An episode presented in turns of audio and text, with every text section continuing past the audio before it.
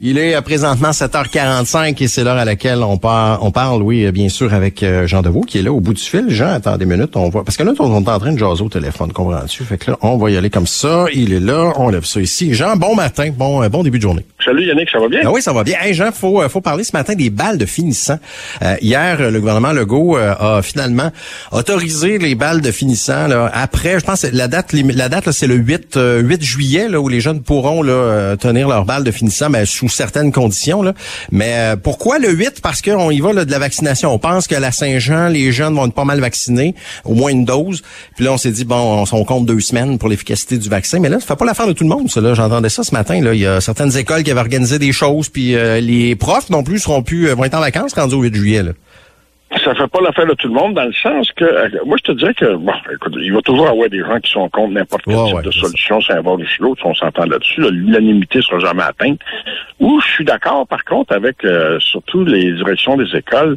Et, premièrement, il faut constater qu'en milieu urbain, c'est différent qu'en milieu euh, régional comme chez nous à Louisville. Mettons à Louisville, là, faire un bal à l'extérieur à Louisville avec un chapiteau, c'est pas compliqué à Polyvalente. Ouais. Il y a de la place. Il y a de la place en masse. Si t'es en plein quartier du si en plein milieu du quartier de Rosemont ou euh, de la petite Italie, c'est plus compliqué à Montréal. On s'entend là-dessus.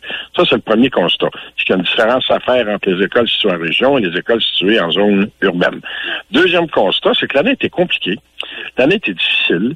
On était en plein examen ou en préparation des examens. On était en pleine planification de toute, toute, toute la stratégie de vaccination des étudiants. C'est les directions d'école, là, ils ont la cour pleine. Ah et là, faut qu'ils, pendant en l'espace de deux ou trois ou quatre semaines, pendant que tout le monde est là, faut qu'on s'organise pour faire un bal. Ils trouvent que le timing est peut-être pas bien bon. En tout cas, le délai entre la fin des classes et le bal en question, là, le 8 juillet, est court. On aurait peut-être dû leur en parler avant. On aurait peut-être dû, exemple, faire le bal euh, à la mi-août les vacances sont pas mal finies, les profs sont pas mal revenus, tout le monde a eu le temps de préparer des choses, tout le monde a eu le temps de louer les tanks, tout le monde a eu le temps de préparer le, repas, les musiciens. Tu sais, faire un party pour 250 personnes, c'est d'ouvrage. Ouais, ça s'organise. tu fais pas ça en deux, tu fais pas ça en deux jours. Et là, ben écoute, je pense qu'il y a peut-être eu un manque de communication. Hein, et, on s'entend que les intentions du gouvernement sont, sont, sont bonnes. Là. Ils veulent faire plaisir aux jeunes. On s'entend là-dessus. Sauf qu'il aurait peut-être dû avoir plus de communication entre ce que le gouvernement proposait et ce que les directions d'école et les, et, les comités de finissants peuvent faire en un si court laps de temps. Je pense qu'il est plutôt là le problème. Et je pense que ça va s'organiser, ça va s'arranger. Le monde jase aujourd'hui, là. Ça va se parler.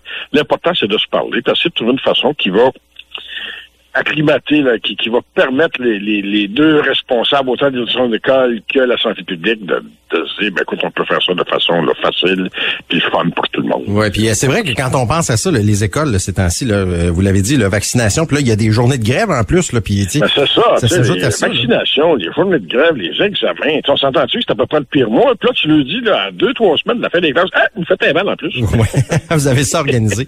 Et justement, parlant...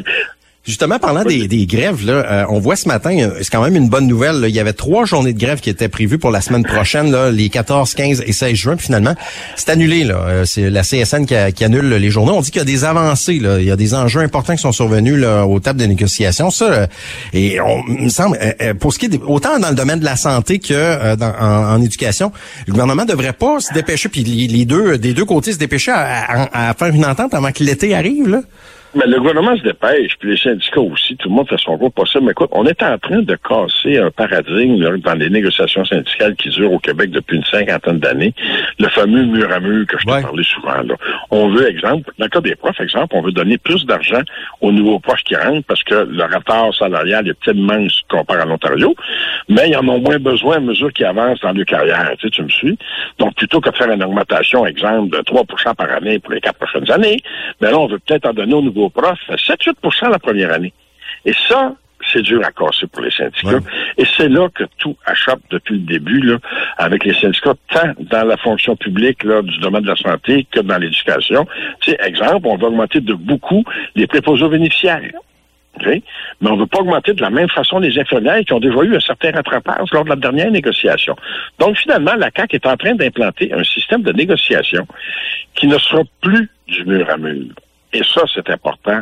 Et c'est parce qu'il y a des milieux d'emploi qui méritent plus que d'autres à cause du rattrapage qu'il faut faire, tout simplement. Et à partir de là, quand tu acceptes le concept que oui, effectivement, si on veut plus, on peut poser aux bénéficiaires, ben, il faut payer plus que 15 pièces de l'heure. Ben, ça, ça, ça, peut aider. Mais les syndicats commencent à l'accepter. C'est le GBS, là. Et les syndicats sont là pour protéger le membres, incluant les plus anciens, qui sont les plus chanceux en termes de, de, de, revenus qui tirent, mais c'est sûr qu'il y a plus d'anciens que de nouveaux dans les syndicats. On s'entend là-dessus? Oui. Donc c'est sûr que les négociateurs syndicaux représentent majoritairement des gens qui vont perdre plus un peu là. Donc, c'est pas évident, mais je pense que le gros bon sens est en train de gagner et on s'aperçoit que les augmentations salariales mur à mur, moi, j'ai vraiment jamais compris, Yannick, que tu dises que si tu as 1000 employés qui ont 3% d'augmentation par année pour trois ans, voyons donc. Je dis, il y a des employés qui en méritent plus, d'autres moins, dépendant du travail et dépendant du rattrapage salarial qu'ils ont à faire quand tu les compares à des comparables, soit dans la fonction publique euh, municipale ou fédérale, ou soit dans les autres provinces. Mais faire ça mur à mur, ça n'avait pas de sens. Ça fait des années, des décennies qu'on fait ça. Il fallait casser ce moule-là.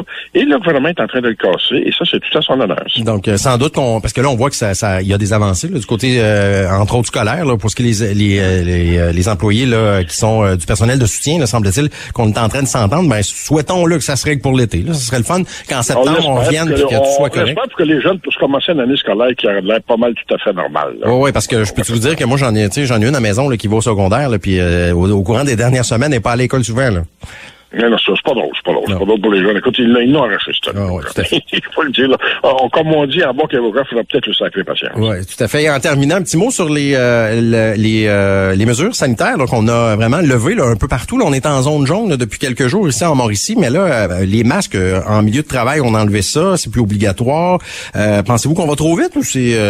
Non, je pense pas que c'est correct. Écoute, on, est rendu là, euh, si on parle en haut de 18 ans, à 65-68% de vaccination.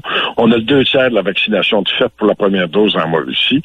À, un moment donné, on demande aux gens de participer, se faire vacciner. Mais à un moment donné, il faut qu'il y ait une récompense, il faut qu'il y ait un bonbon au bout.